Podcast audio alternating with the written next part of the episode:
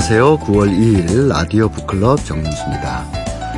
아, 정말 드라마틱한 한여름을 그 한복판을 저희가 오, 우리 모두가 함께 버티고 지나왔습니다.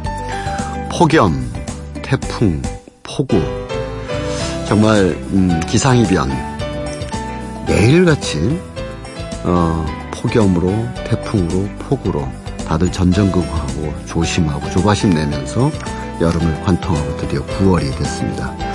이런 이상기후, 이상폭우들이 앞으로도 또 어떻게 전개될지 모르니까 이 긴장, 또 준비들, 철저한 대비, 또 피해 입으신 분들에 대한 신속한 복구와 조치들이 필요한 상황입니다만 그래도 이제 9월이 됐으니까 조금은 한숨을 한번 돌려볼까 싶은데요. 어, 9월이면 9월, 10월 이럴 때 참 계절이 좋다. 맑고 높은 하늘 이런 생각들 하게 됩니다. 그래서 때로 부모님들이 어린, 어린아이들하고 같이 별을 바라보러 산에 올라가기도 합니다. 에, 오늘은 국내에서 가장 큰 천체망원경을 보유한 보현산 천문대 곳에서 20여 년 넘게 소행성 그리고 별, 우주를 관측하고 또 아주 전문적인 수준에서 천체 사진을 찍어 오신 전영범 박사님을 모시고 우주와 별 이야기 나눠볼까 합니다. 그리고 9월에 테마가 있는 책방 조금 낭만적인 새로운 주제로 어, 준비했다 저희가 말씀드리고 싶습니다. 잠시 광고 듣고 계속 이어가도록 하겠습니다.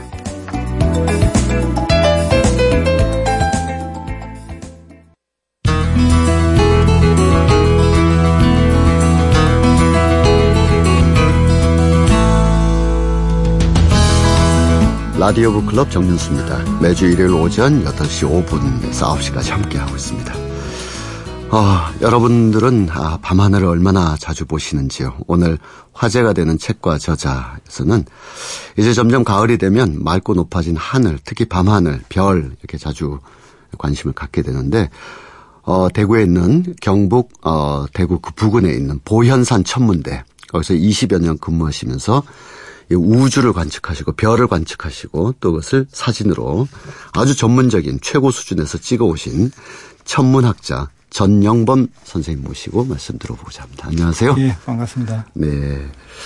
보현산 천문대. 예. 저는 어, 제 고향이 경북 풍기라서 예. 그 위에 이제 소백산, 소백산 천문대를 예. 어, 한두 번 가보기도 하고요. 그랬습니다만 보현산 천문대는 어디에 있고 또 왜 그곳에 있는지 어, 어떻습니까? 예, 보현산 천문대는 경북 영천하고 청송하고 네. 경계 지역에 있습니다. 아, 제가 조금 전에 대구라 그랬는데 대구로부터 좀 머네요, 그러면. 예, 한, 네. 한 5, 60km 네네. 떨어져 있습니다. 음. 그래서 실제로 그 경계에 있다 보니까 음. 우리 망원경은 청송에 있고 아. 또 연구소, 연구하는 우리 연구실은 네. 영천에 위치하고 있어 가지고 네네. 양쪽 그 음. 지역에 음. 저희가 관리를 받고 있는 그런 음. 곳이고요. 네. 높이는 한 1100m 되는 산 꼭대기입니다. 네. 그 꼭대기까지 저희들이 매일 출퇴근하고 있고 음. 그 천문대 하면은 이제 밤에 별을 잘 봐야 되니까 네. 도시로부터는 가급적이면 좀 떨어진 곳에 네. 위치를 하고 싶고요. 네. 그리고 또 무슨 이제 날씨가 맑은 날이 좀 많아야 되고 많은 곳. 예. 네. 그래서 청천 일수나 이런 걸 보면은 경북 그 영천을 포함한 그 포항 그 사이가 음. 우리나라에서 제일 많은 그런 지역으로 통계적으로 음. 그렇게 알려져 있어가지고 음. 과거에 우리가 그쪽으로 이제 결정을 했습니다. 네. 도시의 빛이 좀 없었으면 좋겠다 하는 거는 이해가 됐는데 예. 천문대 하면 무조건 높은 곳에 있어야 될 것 같아서 예. 뭐 설악산이나 뭐 지리산 꼭대기 이럴 줄 알았는데 그런 것지는 않군요. 음. 네. 뭐 그렇게 높은 곳에 가면 더 갈수록 더 좋, 좋긴 좋습니다. 네. 근데 네. 이제 물리 문제는 이제 날씨나 음. 이제 저희가 또 거기 근무를 해야 되니까 네 사람이 네. 거주할 수 있는 환경을 만들 수 음. 있느냐 없느냐 네. 이런 것도 중요한 요소죠. 음. 우리 흔히 천문학적인 숫자 이런 얘기를 예. 많이 합니다만 안 좋을 때 쓰더라고요. 뭐 부정부패나 어. 이렇게 할 때 천문학적인 액수다 이렇게 얘기하는데 예. 어 천문학자 하면 이제 그야말로 한 천문이지 않습니까? 예. 하늘을 관측하는데 천체 사진을 찍는다라는 것은 부수적으로 우리 전영범 선생님께서 하시다가 부수적으로 하는 겁니까? 아니면 천문학자라면 반드시 천체 사진을 자신이 직접 찍어야 되는 겁니까? 아, 뭐 저는 하다가 부수적으로 찍는 거라고 얘기를 할 수 있고요. 아. 과거에 천체 관측은 사진으로 주로 관측을 했습니다. 필름 네. 시절에 필름으로. 네, 네. 그리고 지금도 CCD 어, 카메라로 디지털로 이렇게 바뀌었지만은 음. CCD 카메라로 찍는 것들이 다 사진입니다. 네네. 네. 그래서 기본적으로 관측을 하는 사람들은 음. 사진에 대해서는 조금 이해는 좀 가지고 있습니다. 네. 그래서 옛날에 암실에서 뭐 음. 현상 인화하는 음. 작업은 전문하는 사람은 기본적으로 좀다 네. 배웠었죠. 그런 암실에서 실수로 뭐 잘못 미스 프린팅 됐는데 새로운 해성인 줄 알고 뭐 이런 에피소드는 없습니까? 아, 그런 어, 수준은 아니군요. 예. 네, 최고 수준이군요. 네, 뭐 그렇게까지 네, 사진을 깊이 있게 네. 못했고요. 네. 그 사이에 그냥 디지털로 다 바뀌어버렸죠. 음, 네. 그 전문학자분들 제가 그 어, 사는 곳이 경기도 고양시 쪽인데 거기서 예. 어, 송암천문대라는 곳이 있어서 아, 예. 예. 가보게 예. 됐습니다. 그냥 애들 데리고 가서 보고 그랬는데 거기서 이제 근무하시는 분께서 천문학자들의 꿈은 망원경에 있다. 예. 어떤 망원경을 확보하느냐. 예. 그러면서 과거에 허블 망원경부터 이렇게 쭉 말씀하셨는데 지금 보현산 천문대는 어, 세계적인 차원에서 보면 어떤 수준이고 음. 이 기회에 좀 우리 이 정부 관계자가 듣는다고 전제한다면 하이 좀 뭐가 좀 더 필요한데 세계적으로는 지금 어떤 수준인데 보현산 천문대는 어떤가요? 예.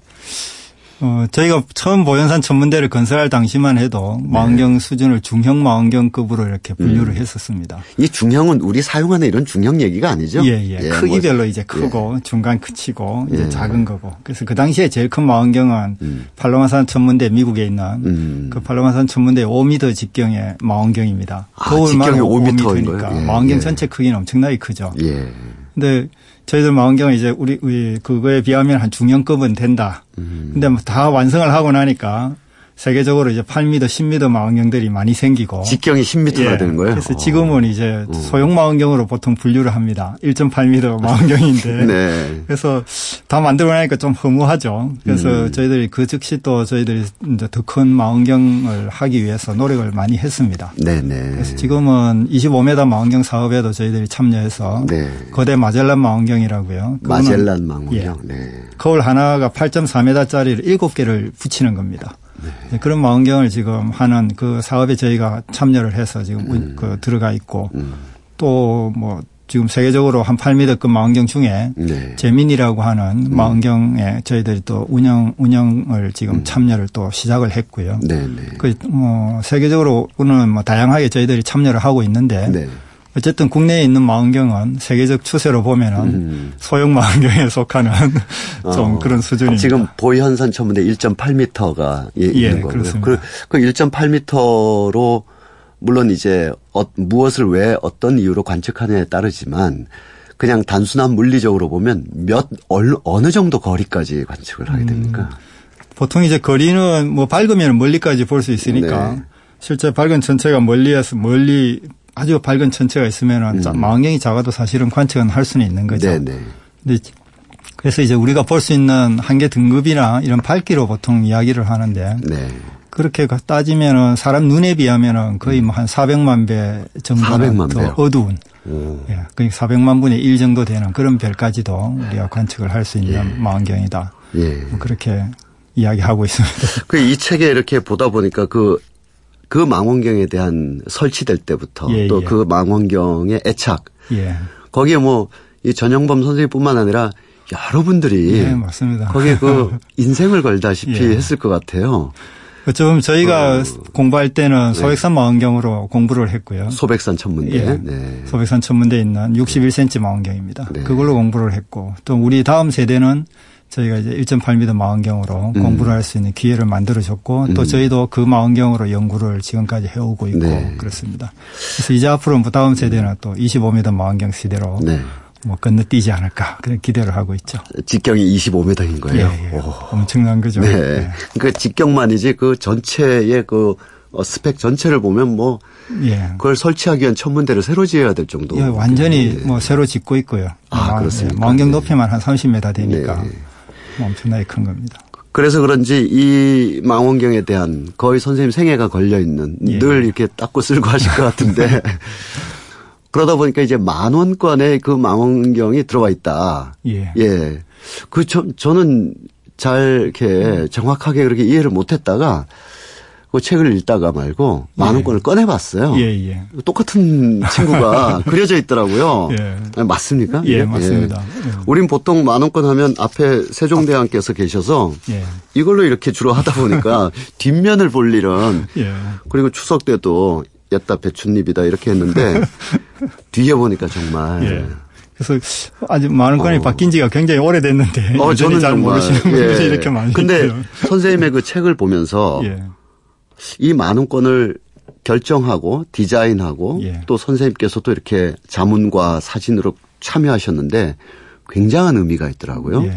천상 분야 열차도가 있고 또 조선시대 때의 관측기 그리고 예. 지금의 그 1.8m 관측기가 다 놓음으로써 이 기한 지면 전체를 천문학에 다 할애했다는 거 아니겠습니까? 네. 우리나라 이제 과거 음. 과학의 발전을 보여주는 음. 그런 네. 지표라고 할 수 있죠. 지금 우리 청취자분도 만 원짜리 한번 뒷면을 뒷면 앞면이라고 해야 되나요? 어쨌든 화폐라는 게 뒷면이 존재하실 수는 없는 네. 동전의 양면일 텐데 어느 한쪽 면을 보면 어, 우주와 천문에 대한 예, 우리 과학 기술에 대한 예. 포부와 역사가 예. 이렇게 프린팅 됐다라는 것도 음.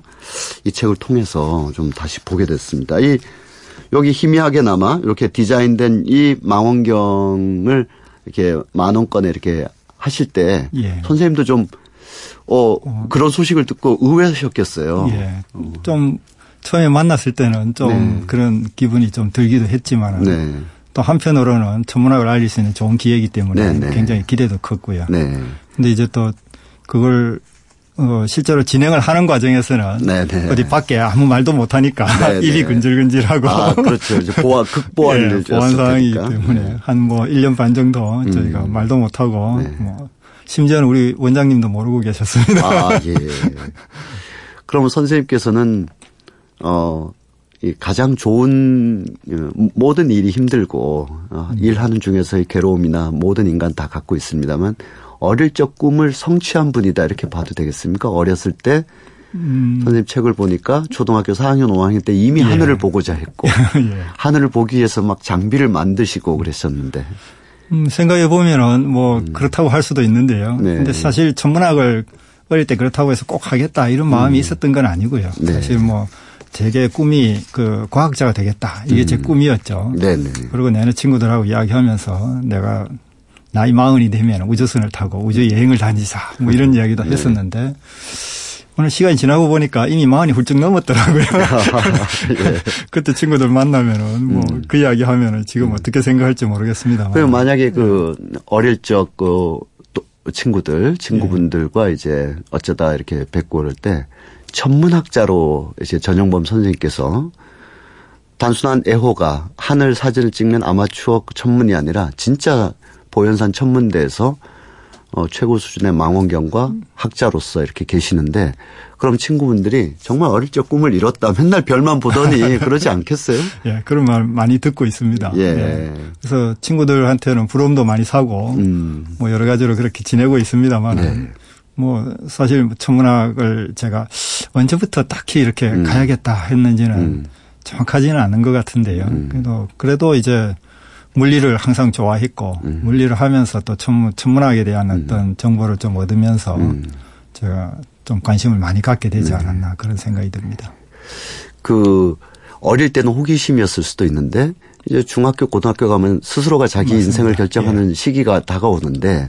그때도 그러니까 고등학교 1, 2학년 때 이럴 때도 어, 우주에 대해서 별에 대해서 내가 정말 음. 끝까지 한번 가보겠노라 이런 생각이나 관심이 있으셨던 것 같 은데요. 네. 막연하게 뭐 음. 가지고 있었고요. 그래서 음. 진학 자체도 사실 천문학과로 진학을 하고 싶었지만 음. 그 당시에는 천문학과가 있는 곳이 서울대하고 연대밖에 없었고 네. 그러다 보니까 또 사립 때는 서울까지 또 유학을 가야 되는 그런 네. 입장이라 힘들고 뭐 능력이 좀 안 되고 이러면 어쩔 수 없이 또 차선적으로 택한 게 어찌 보면 물리학이었고 물리학을 하셨죠. 네, 물리를 하면서 이제 3학년 때부터나 음. 천문학 과목을 그냥 음. 학교에서 들을 수 있는 건다 음. 들었죠. 네. 물리학을 이제 차선책으로 이렇게 말씀하셨지만 그 이름난 그 이론 물리학자들은 다 우주 분석하려고 예. 물리했던데 뭐 아인슈타인이든 예. 하이젠베르그든 다 우주 분석하려고 음. 물리를 했던 것 음. 같던데요. 수학에 재미가 있다 보면은 네. 자연히 물리도 재미있어지고 네네. 네. 그러다 보면은 뭐 천문학이든 음. 화학이든 음. 뭐 지금 뭐 다른 분야든 네. 다 이렇게 재미를 가지게 되는 것 같습니다. 음. 그래서 천문학자의 길로 이제 쭉 20여 뭐 년쭉 하고 계신데 우리 그 최근 몇 해 사이에 대중들의 과학에 대한 관심. 예, 예. 그 아주 극단적인 소재로 얘기하자면 공룡과 별이더라고요. 그렇죠. 애들 예. 데리고 가면 맞습니다. 예. 별 보러 가거나 음. 공룡 보러 예. 가거나 아주 어린 애들은 네. 공룡이나 이런 데 자연 네. 쪽에 관심이 많고 네. 조금만 더 크면은 네. 많은 어린이들은 음. 다 이제 별에 네. 관심이 네. 자연적으로 이렇게 넘어오죠. 예. 어, 별은 사실 태어난 건 과거일 테지만 예. 우리한테 이미지로서는 뭔가 미래, 희망, 앞날 이런 음. 느낌이란 말이죠. 예. 그래서 어린아이들이 별을 굉장히 좋아할 것 같아요. 예. 그 어쩌면 어른들은 네. 자기도 별을 보고 싶은데 네. 적당한 핑계가 없으니까 네. 아이들을 데리고 가서 음. 자기가 더 열심히 즐기는 음. 뭐 그런 게 아닐까 할 정도로 음. 사실 어른들도 저희들 망원경으로 과거에 이제 어 야간 공개 관측 같은 걸 하면은 음. 어른들이 더 흥분해가지고 밖에서 음. 2시간 3시간 줄 서서 막 기다리고 네. 그러시죠. 음. 아니 이 책에도 서술을 하셨습니다만 이 방송을 듣고 야 오늘 저녁에 가보자 예. 그 근처에서 근데 보현산 천문대는 그렇게 일반 대중을 위한 행사나 예. 관측은 안 하는 쪽이죠. 예, 맞습니다. 전문 예. 연구 연구소 기관이다 보니까 네. 어, 천문학자들을 위해서 저희들이 음. 시간을 배정을 하고 있고 음. 어, 일반인들을 위해서 야간에 별을 보는 그런 행사는 지금은 하질 않습니다. 네. 예. 국내 다른 천문대에서는 뭐 알아보면 알아볼 수도 예. 있겠네요. 뭐 네. 지금은 워낙 전문대가 이제 또 시민천문대나 전문과학관이나 뭐또 네. 국립과학관도 많이 음. 생기고 해서 별을 볼 기회는 훨씬 많아졌습니다. 네. 과거에는 소백산 천문대 아니면 보현산 천문대 네. 뭐 그렇지 않으면 볼 곳이 별로 없었습니다. 네. 그러다 보니까 저희가 공개 행사를 한번 하면은 음. 하루에 뭐 거의 6천 명 이상 저희가 음. 대충 통 계로 음. 이렇게 계산해 보니까 그 정도 왔더라고요. 네. 그렇게 그 많은 숫자가 산 꼭대기까지 올라와 가지고 음. 2시간 3시간 기다려서 음. 불과 이제 한 15, 15초에서 글쎄요. 한 30초 네. 눈으로 이렇게 들여다보고 많은 거거든요. 근데 지금은 이제 그렇게 행사를 하려면 우리가 음. 장비를 다 떼서 유광 관측 장비로 교체를 해야 되고 네. 관측 시간 자체를 풀로 다 이렇게 허비를 해야 됩니다. 네. 그래서 지금은 이제 그런 네. 행사를 네. 안 해도 이제 되지 않나 않지 않나 대중 기관들도 많고 네. 예, 맞습니다. 근데 선생님께서 이렇게 보시기에 왜 사람이 이렇게 별을 보러 올라온다 이렇게 또 선생님 또 왜 별을 보시는가? 예, 그만큼 이제 예. 그 별의 우주에 대한 별에 음. 대한 이런 꿈을 과거부터 좀 많이 가졌는데 그걸 네. 못 이룬 것도 있고요. 예. 또 어린, 어린 어리게 이제 커 올라오는 아이들을 위해서 음. 무언가 기억에 남는 일을 좀 해주고 싶고 해주고 싶죠. 네. 이런 것들이 아주 복합적이겠죠. 네. 그런데 무엇보다 이 별에 대한 관심은 인간의 어떤 본질적인 이런 의문이죠. 아, 예. 예. 그런 것들을 한번 알아보고 싶고 구경하고 싶고 그 사실 별을 보는 것도 중요하지만 그런 행사에 오면은 천문학자들하고 이야기도 해볼 수 있고 예. 이런 것도 상당히 중요한 부분이거든요. 음. 그래서 저희가 뭐 여러 가지 강연도 하고 이러기 때문에 찾아오는 사람들은 뭐 다양한 다양하게 이렇게 즐길 수 있는 그런 음. 기회는 됩니다. 네. 네. 그럼 다시 이제 전문 영역으로 가서 이 별을 보시는 분들은 예. 전문가의 하나요 보면 예. 어 이 그 새로운 신성별이라든지 또 예. 미확인됐거나 거기에 그 이름이 안 붙여진 별이거나 등등에 대해서 음. 이게 본인의 이름이나 아니면 어떤 특정 이름을 이렇게 붙이는 관례가 있는 것 같아요. 책을 예, 보니까. 예, 그러니까 선생님도 어느 별을 보시고 그 우리 역사상의 인물들의 이름을 붙이기도 하고 그러셨는데 음. 선생님 성함으로 붙어진 별은 음. 없습니까? 어, 제가 찾은 것들은 이제 소행성이라고 해서 네. 뭐 조그마한 우리 음. 태양계 안에서 떠돌아다니는 그런 천체들이고요. 음. 이것들을 발견을 하면 발견자가 이름을 붙일 수 있는 기회를 줍니다. 아, 대신에 네. 발견자 이름은 안 붙입니다. 아, 그건 상, 법이라기보다는 서로의 관례. 관례 같은 그런 네, 거죠. 네. 그래서 실제로 그 소행성을 찾으면은 음.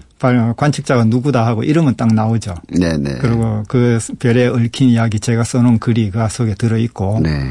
그리고 이제 뭐 해성 같은 걸 발견하면은 음. 발견자 이름이 그냥 붙어버리는 거죠. 자기가 네네. 이름을 붙이는 건 아니고. 네. 아. 그러니까 그렇군요. 이제 소행성을 발견해서 이름을 자기가 부여할 수 있는 기회를 음. 가지는 그 자체만 해도 음. 굉장한 영광이죠, 사실. 음. 네. 그러면 헬리 해성 그러면 그건 헬리가 건... 발견한 거죠. 그냥. 아 그렇군요. 예. 예. 어, 헬리가 발견해서 음. 뭐 다른 사람 이름을 붙인다 이게 아니고요.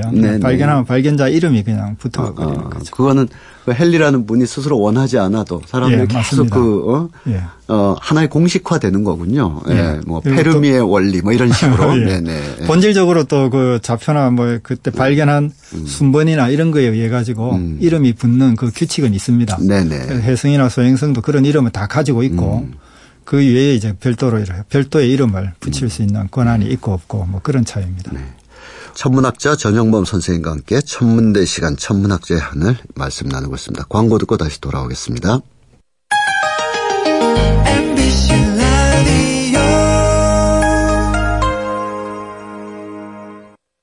선생님 책에도 써놓으셨습니다만 우리 보현산이나 소백산 뭐 기, 기상이라든지 조건이라든지 최적의 장소를 찾았습니다만 지구 전체에서 보면 예. 별을 보는데 최고의 장소는 어디입니까? 음, 뭐 아무래도 지금 현재 전문대가 많이 있는 장소가 네, 어, 네. 최고의 장소일 텐데요. 네.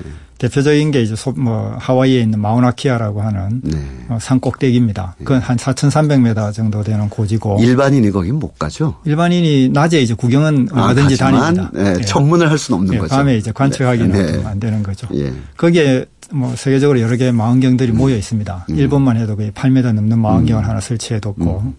뭐 호주나 캐나다나 뭐 음. 이렇게 연합해서 그런 네. 망원경들도 있고요. 음. 또 칠레 쪽에 가면은 칠레는 특이하게 이 음. 남, 남북으로 길지 않습니까? 네. 근데 북쪽 지역에 가면은 태평양 연안으로 붙어 있는 곳은 다 사막지대입니다. 예, 예. 그러다 보니까 거기는 그냥 아래쪽에서부터 그 위쪽까지 음. 다 그냥 아무 데나 전문대를 세워도 좋을 정도로 네네. 네. 그냥 아주 좋은 그런 음. 후보지 중에 하나입니다. 네. 그래서 호주로 가면 또 호주는 또 사막 끝 부분에 가면 또 날씨가 네. 그쪽에 또 어, 네.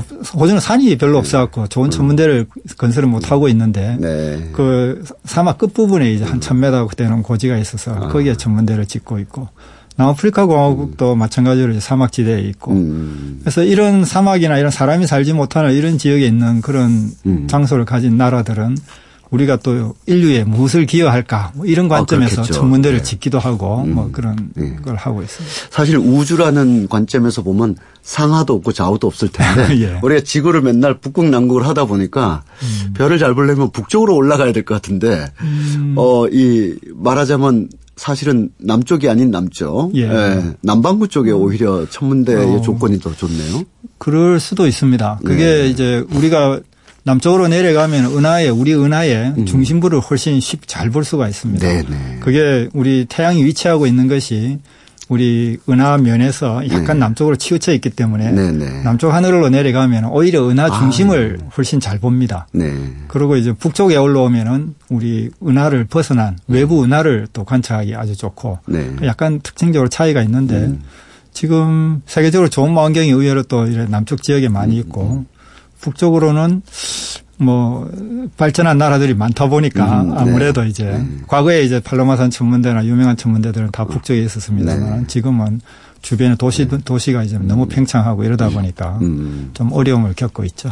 선생님께서 다녀보신 천문대 중에서 음. 뭐 가장 저는 뭐 짜릿한 뭐 경험이 있었던 곳은 어, 천문대라 그러면은 사실 칠레나 호주나 예. 저희도 우리 망원경을 거기에 그 한 대씩 이렇게 건설을 했습니다. 뭐 아, 남아프리카 공화국까지 합쳐서 세 대를 어. 예, 크기는 한 직경 한 1.6m짜리입니다. 음. 이걸 이제 외계 행성을 찾기 위해서 저희들이 설치한 네. 망원경입니다. 네. 이 망원경 세 대를 건설하는 과정에 저 거의 시험 관측을 한 달씩 가 있는 동안에 음. 아주 원도 없이 밤하늘을 잘 봤죠. 예. 근데 이제 의외로 또 그 이후에 또 2016년 12월에 저희 학회를 또 칠레 그 북쪽 아타카마라고 하는 그 사막에서 했습니다. 네. 거기에 산페드로라고 하는 도시인데 해발 한 2,500m 됩니다. 네. 네. 거기서 학회를 마치고 하룻밤을 어. 그 옆에 사슬 천문대에서 음. 하룻밤을 묵었는데 그때 이렇게 바라본 모습이 아, 좀 기억에 굉장히 음. 많이 남아 있습니다. 네. 주변에 뭐 5,000m, 아, 6,000m 되는 산들이 네. 마치 우리나라 이거 뒷동산 같이 이렇게 보이고 아, 예. 저게 6,000m 그러는데 아무리 봐도 뭐 기껏해 한 1,000m 되는 산 네, 같이 네. 보이는 그런 거죠. 네. 근데 주변에 또 밤에 그 주말이 되다 보니까 굉장히 많은 관광객들이 음. 예, 들락날락합니다. 네. 관광버스가 한, 한꺼번에 뭐 수십 명씩 데리고 와서 풀어놓고 음. 이 사람들이 마치고 나면 또 데리고 가고 음. 다른 팀이 오고 네.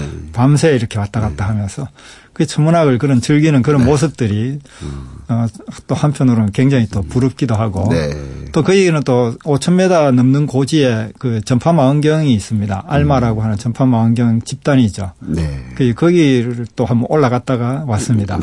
네. 5,000m 고지에 그 아주 희박한 산소 그걸 한번 느껴보고 네. 또 새로운 또 네. 경험을 했었죠. 전문학 굉장히 네. 다양하게 오지로 또 많이 다니는 그런 기회가 있습니다. 전문학자 분들은 학회를 해도 사막이나 맞습니다. 해발 5천 m 이런 데서. 음. 네, 지금 보이는 라디오였다면 우리 청취자분들이 전영범 선생님께서 그 칠레나 이 일대의 풍광을 말씀하실 때 그 표정을 보셨을 텐데 마치 그 이승우 선수가 골을 넣은 듯한 그런 표정으로 이 하늘과 이 예. 오로지 하늘을 가령 뭐 낮은 그렇다 치더라도 밤에 최소 8시간 이상씩 예, 예. 뭐, 뭐 쉬지 않고 파노라마를 볼 수 있다는 그 경이로움. 맞습니다. 아, 이거는 일반인들이 한두 시간 잠깐 보고 느끼는 즐거움하고는 완전히 다를 것 같아요. 네. 게다가 어, 일반적인 상식이나 지식이 있다 해도 이게 순간 찾지 못하고 그럴 텐데 선생님께서는 뭐 음. 특히 또 전문 연구자시니까 그 하나하나의 별의 운행과 오늘 오지 않았던 별이 내일 다시 오고 하는 것에 대한 그 거의 뭐 생명 어린아이 생명을 보는 듯한 경이로움이 있겠어요. 예. 뭐그 사실 한 개 한 개 자세히 뭐 이렇게 들여다볼 음. 수도 있지만 실제로 뭐 너무 많은 별이 있으니까. 네. 예. 그리고 또 의외로 또 남쪽 하늘에 가면은 저희가 좀 약합니다. 아, 별자리에 예, 예. 대해서 네, 잘뭐 네. 평소에 못 보던 것들이 많아서 네. 이제 소문만 듣던 거 이를테면 남십자성 뭐 네. 이런 거 이런 걸 한 번씩 찾아보죠. 아, 남십자선은 정말 북방에서 못 보는 예, 거죠. 못 보, 전혀 예, 못 예. 보죠. 네. 그래서 그걸 이렇게 찾아보고 네. 그 주변에 시, 실제로 또 암흑성운이 있는지 이런 음. 것도 확인해보고 음. 이런 거는 가면 꼭 합니다. 네. 또뭐 덩그렇게 떠 있는 네. 마젤란 은하라든가 아. 이런 것들 우리가 북쪽에서는 평소에 전혀 못 보는 음. 그런 천체들을 음. 이렇게 그냥 뭐 정, 그냥 멍하게 이렇게 네. 쳐다보기도 네. 하죠. 네. 네. 그러면은 우리가 그 별 하면 정말 윤동주 시인의 별 해는 마음 같은 마음으로 예. 제 별을 맞습니다. 보는데 예.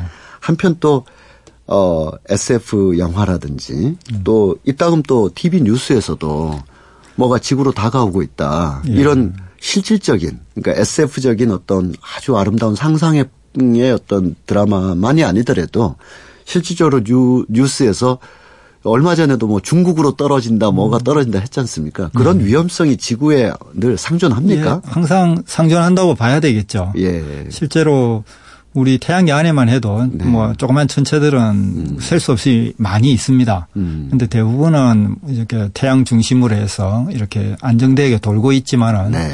아주 작은 것들은 음. 주변에 다른 천체의 영향을 받으면 궤도가 바뀌어버리고 음. 그러면은 그 궤도가 어디로 갈지 모르는 거죠. 그런 네. 놈 중에 한두, 한두, 한두 개가 이제 지구로 이렇게 향해서 와서 부딪히고 이러면은 어, 실제로 뭐 한 100m 정도만 100m 크기 정도 음. 되는 소행성 하나만 지구와 충돌을 해도 음.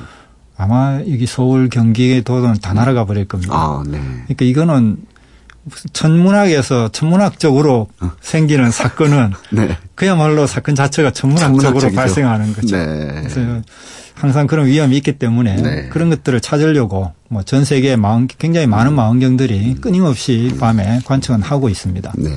그렇지만은 다 관측은 안 되는 거고 음. 혹가다 놓치는 것들이 음. 지구에 충돌할 가능성은 음. 항상 상존을 하고 음. 있는 거죠. 네.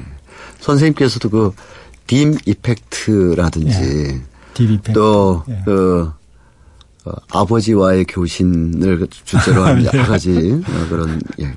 이렇게 어, 보시면서 아, 저거 신뢰할 만한 이야기다 이런 때가 있으신지 아니면 정말 우주를 가지고 잘 창작했다 이렇게 생각하시는지요? 음, 뭐 창작은 아주 잘한 거지만은 네. 실제로 뭐 신뢰를 할 만한 그런 어. 부분들이 굉장히 많죠. 어. 사실 자체를 바탕으로 음. 해가지고 음.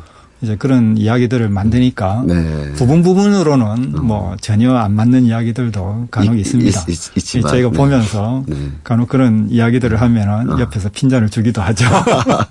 그러면 제가 이 질문을 드린 이유는 선생님께서 천문학자가 되신 이후로 어느 곳에서나 들었을 질문을 드리려고 예. 외계인이 있습니까?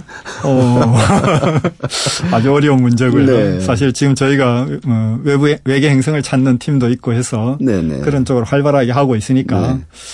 사실 외계인이 없다고 얘기하는 거는 음. 좀 힘들 것 같고요. 그래요. 누군가는 이제 우주의 낭비다. 예. 이런 공간의 낭비 이런 뭐 그런 뜻도 있지만은 사실 네. 없다는 걸 증명하려면은 다 뒤져봐야 되지만은 네. 있다는 거는 어디선가 하나만 찾아내면 되니까 네. 저희가 이제 그걸 하려고 음. 노력을 하고 있는 거죠. 네. 있다 없다라기보다는 있다는 전제 아래 무궁무진한 연구를 하는 것이 차라리 낫죠. 예. 예. 그, 그 자체뿐만 아니라 다른 연구까지도 수반하게 예, 되는 게 아닐까. 이런. 그래서 실제 아마 저는 있다고 믿는 쪽에 있습니다. 그런데 지금 네. 말하는 이런 외계 생명체라는 것은 음. 우리와 같은 이런 고등 생명체를 뜻하는 것만은 아니고요. 네네. 뭐 아주 음. 유기체만 발견해도 지금 음. 외계 생명체인데 음. 사실 어, 태양계 안에서는 지구하고 화성이 이제 생명체가 있을 가능성이 있는 예. 행성입니다. 그런데 음. 이제 지구에는 우리가 살고 있으니까 이미 알고 있고 네. 화성에서는 지금 뭐 끊임없이 가서 조사를 하는데도 아직 못 찾고 있거든요. 네. 그러니까 뭐 어, 우주 공간에서 음. 이거 외계 생명체를 찾는다는 게 음. 얼마나 힘든 일일까 네. 이거는 뭐 상상할 수 있는 거죠. 과거 어느 인터뷰 보니까 스티븐 호킹 박사는 2000년인가 우리나라 방문했을 때 예. 그분의 가설과 상상으로는 우주가 13차원 정도는 될 것이다. 아, 이렇게. 차원 얘기 들어가면 좀영 모릅니다. 예, 예. 어렵습니다.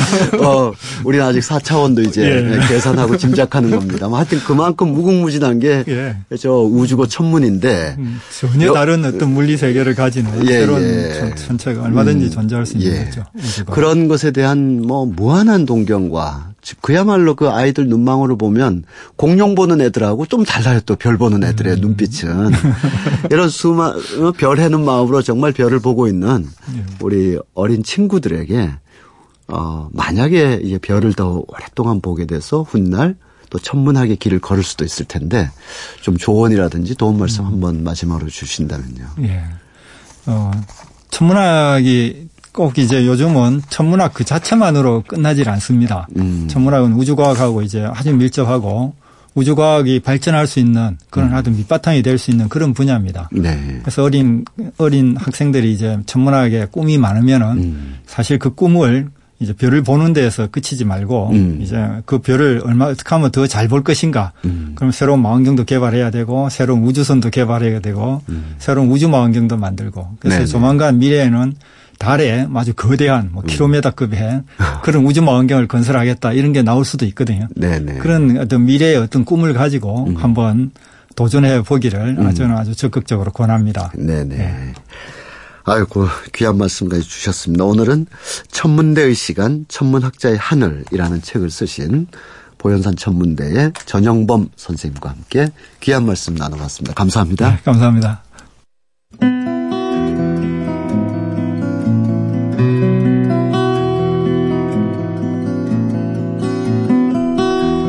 매달마다 하나의 주제를 정해서 그 주제와 관련 있는 책들 또 어, 작가 이야기를 나누고 있습니다. 8월에는 대자연 이런 이야기를 했는데요. 9월은 어떤 테마가 좋을지 아직 늦더위가 좀 남아 있고 또 앞으로 또 이 기상 기후가 어떤 더위를 또 남겨올지 모르겠습니다만 마음으로는 9월이고 곧 추석이고 곧 가을이다 이런 생각은 해보게 됩니다만 아, 북칼럼니스트이자 생활 철학 잡지 뉴 필로소퍼의 장동석 편집장님 모시고 오늘의 테마 한번 들어보도록 하겠습니다. 안녕하세요. 안녕하세요. 자, 9월의 테마 어떻게 정하셨는지요? 음, 애틋한 사랑? 애틋한 사랑? 이렇게 표현드리는 네. 게 좋을지. 애틋한 사랑. 혹은 네. 늦게 찾아온 사랑? 네. 이렇게 표현해 드릴지 모르겠지만, 음, 음. 어쨌든 한 달간, 네. 어, 이 사랑에 관한 주제로, 네. 어, 사랑이 진짜 무엇인가에 음. 대한 여러 이야기들을 좀 음. 해보고자 합니다. 근데 말씀 중에 연령대를 정하신 것 같아요. 그러니까, 늦게 찾아온 사랑, 물론 뭐, 어, 대학생들도, 음. 음 신입생 때 봤으면 좋았을 걸 어? 졸업할 때 어, 서로 보게 되었네요. 4년이나 늦게 찾아온 그렇죠. 사랑이겠지만 예. 그러나 지금 연령대로 봐서는 뭐 50대 이후 뭐 40, 뭐 빠르게 초, 소급하면 40대, 네. 또뭐 50대, 60대에도 사람들은 어떤 이유로든 사랑을 할 수 있는 것이고 그렇죠. 또그 사랑은 개별 개별마다 다 애틋하고 아름다운 것일 텐데 그런 이야기에 관한 책 아닐까 짐작이 드네요. 맞습니다. 그래서 오늘 첫날 소개해드릴 책이 음. 이책 정말 1990년대 초반에 네. 선풍적인 인기였습니다. 네. 네. 아, 메디슨 카운티의 다리라고,만 말씀드려도 네, 네. 아마 다 기억하실 텐데요. 뭐 영화로도 만들어졌고 네. 지난해 또 뮤지컬로도 음. 국내에서 상영 아, 이제 공연이 되기도 했었는데 네. 어쨌든 이 작품 오늘 음. 함께 이야기 나누면서 네. 사랑이 무엇인가 한번 이야기 좀 음. 나눠보도록 하죠. 메디슨 카운티의 다리. 저는 어 그때도 그랬고 그 후에도 그랬습니다만 메디슨 카운티라는 곳에 가면 가령 뭐 뻑적지근한 다리 있지 않습니까? 네. 어마어마한 다리. 그런 게 아니라면서요? 그렇습니다. 굉장히 초라한 다리. 네, 작은 소읍에 작은 그렇죠. 마을에. 네. 제가 좀 자료를 찾아보니까 이 네. 메디슨 카운티라는 곳이 음. 미국에 한 스무 곳도 넘게 음. 카운티 정도는 우리 읍내 정도죠. 그렇죠. 네. 어, 그래서 이제 어, 이 책에 이제 엮여서 몇 음. 것을 찾아보니까 이제 이 음. 책의 배경은 아이오와에 있는 메디슨 카운티인데요. 실제로 이 책의 이제 작가이죠. 로트 제임스 월러 음. 가 아, 이제 자전적 소설을 쓴 음. 것인데 네. 그의 이제 고향 마을에 있는 다리 굉장히 음. 초라하고 근데 이제 지붕이 덮여 있는 다리여서 네, 네. 이채로웠던 음. 어, 그곳을 배경으로 이제 두 중년의 음. 남녀가 만나서 음. 어떤 감정을 갖고 음. 갖게 되었는지 음. 그 감정 이후에 이들은 어떤 삶을 살았는지에 음. 대한 이야기가 음. 이제 이 책에 실려 있죠. 저는 이 책을 어 만난 것이 이게 미국에서 92년에 출간됐고 국내 93년에 출간이 네. 되었는데요. 제가 이제 군대 가 있었는데 네. 그때 모든 책이 예. 모든 신문이 모든 활자가 다 눈에 들어오던 때인데요. 그렇죠. 네. 이등병 막 지나고 이제 일병 다행스럽게 제가 이제 복무했던 곳이 이제 행정반이어서 네. 네. 신문을 좀 볼 수 있었는데 네.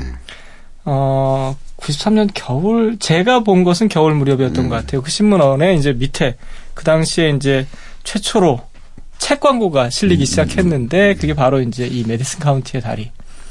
그때 아마 있어요. 라디오 광고인가 또 해서 맞습니다. 굉장히 매혹적이고 그 읽도록 만드는 걸 목소리로 어, 애절한 애틋한 사랑 이야기였던 것 같아요. 이 소설가가 직접 자신의 체험이 녹아들어 있다 했는데 소설가는 어떤 분이고 또 어떤 체험이 좀 들어갔는지. 이분은 그 경제학 교수. 아, 그래요? 이신데요. 네. 어, 오랫동안 이제 경제학을 가르치고 텍사스 주 지역에 음. 한적한 곳에서 지내면서 이제 글쓰기에 전념하시다가 이제 이 작품을 네. 쓰시고 이 작품이 정말 선풍적으로 전 세계에서 5천만 부 정도 팔렸거든요. 우리나라에서도 5천만 팔리기가 어려운데요. 예. 예. 음, 그러니까 정말 음. 오랫동안 어, 베스트셀러가 되다 보니까 음. 아 이제 소설을 써야겠다. 그래서 음. 이제 메디슨 카운티 카운티 시리즈를 또 이제 한두 권 더 내시기도 음. 하셨는데 그건 안 팔렸을 것 같은데. 아, 전혀 안 팔렸습니다. 오, 네. 오직 이 작품 메디슨 카운티의 다리만 음. 이제 뭐 전 세계적인 인기를 끌었고 어 그래서 어 제2의 러브 스토리. 네. 이게 이제 중년의 러브 스토리일 수도 있고 어쨌든 전 세계 40여 음. 개국에서 번역되면서 음. 뭐 20세기 최고의 베스트셀러 가운데 하나가 되었었죠. 음. 그 당시 그런 비평을 제가 읽은 적이 있어요. 그러니까 이 작가의 묘사들 거기 이제 사진 작가가 이렇게 등장하고 하는 묘사들을 보면 음 그런 것도 있죠. 굉장히 좀 허술하기도 음. 하고 어, 표현들이 되게 진부한 그러나 이 5천만 부가 전 세계적으로 팔리는 거, 또 영화가 뮤지컬로 이어지는 거, 비결이 있을 것 같아요. 그렇죠. 이제 어떤 분들은 이 작품을 95년 개봉한 영화로 음, 기억하시는 음. 분들 많으실 텐데, 네. 어쨌든 그 메릴 스트립이라는 네. 아주 걸출한 배우 또 음. 클린트 이스트우드 음. 감독 겸 배우 뭐 정말 위대한 음. 음. 배우죠. 두 사람이 이제 어 중년을 훨씬 더 훌쩍 넘어서는 듯한 느낌의 네네. 그럼에도 불구하고 우리는 그 전까지 사랑이라는 것이 열정 네. 혹은 젊음의 대명사 음. 이렇게만 생각을 하고 있었는데 네. 어, 어떻게 보면 90년대를 지나면서 음. 사랑이라는 것이 한 세대의 소유물이 아니라 음. 모든 세대의 것이면서 음. 우리가 어, 평생 이뤄야 할 것임을 음. 알려주는 그것을 보여주는 음. 이야기였기 음. 때문에 사람들에게 이렇게 음. 소구점이 있었지 않았을까라는 음. 평이 있었거든요. 근데 어떻게 보면 이 작품은 과거의 가치관을 음. 지키는 방식으로 결말이 사실은 그쵸? 가고 있죠. 예, 예. 어, 나흘간의 두 사람의 음. 킨케이드와 프란체스카의 사랑 그리고 무려 22년간 서로가 서로를 그리워하는 네. 그 그리움이 이 작품의 핵심이거든요. 네. 그러니까 어떤 관객의 평을 보니까 보니까 음.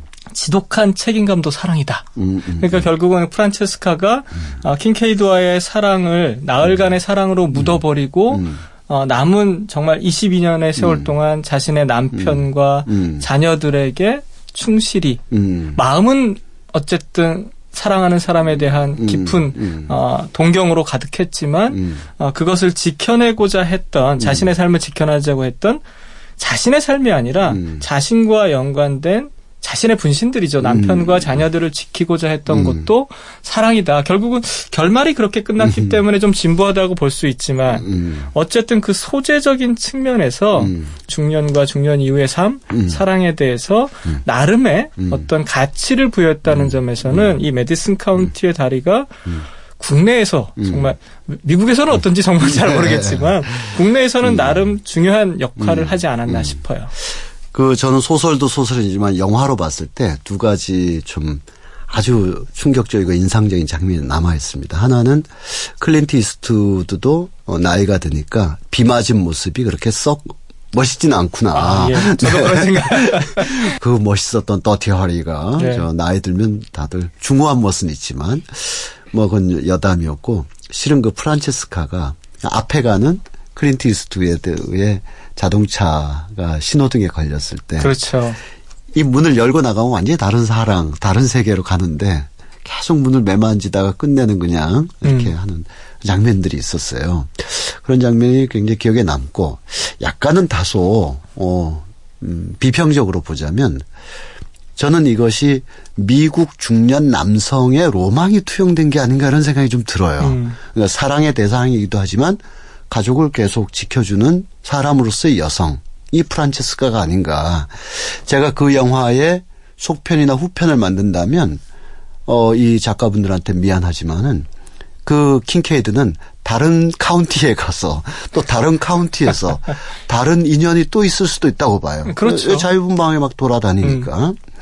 멋있고 사진 작가로서 여러 여러 군데를 돌아다니도록 설정되어 있는데 그러나 프란체스카는 그 카운티에서 살아야만 돼요. 그렇죠. 메디슨 카운티에서 다른 지역의 다른 프란체스카 또 다른 카운티의 다른 프란체스카도 거기서 살기만 해야 돼요.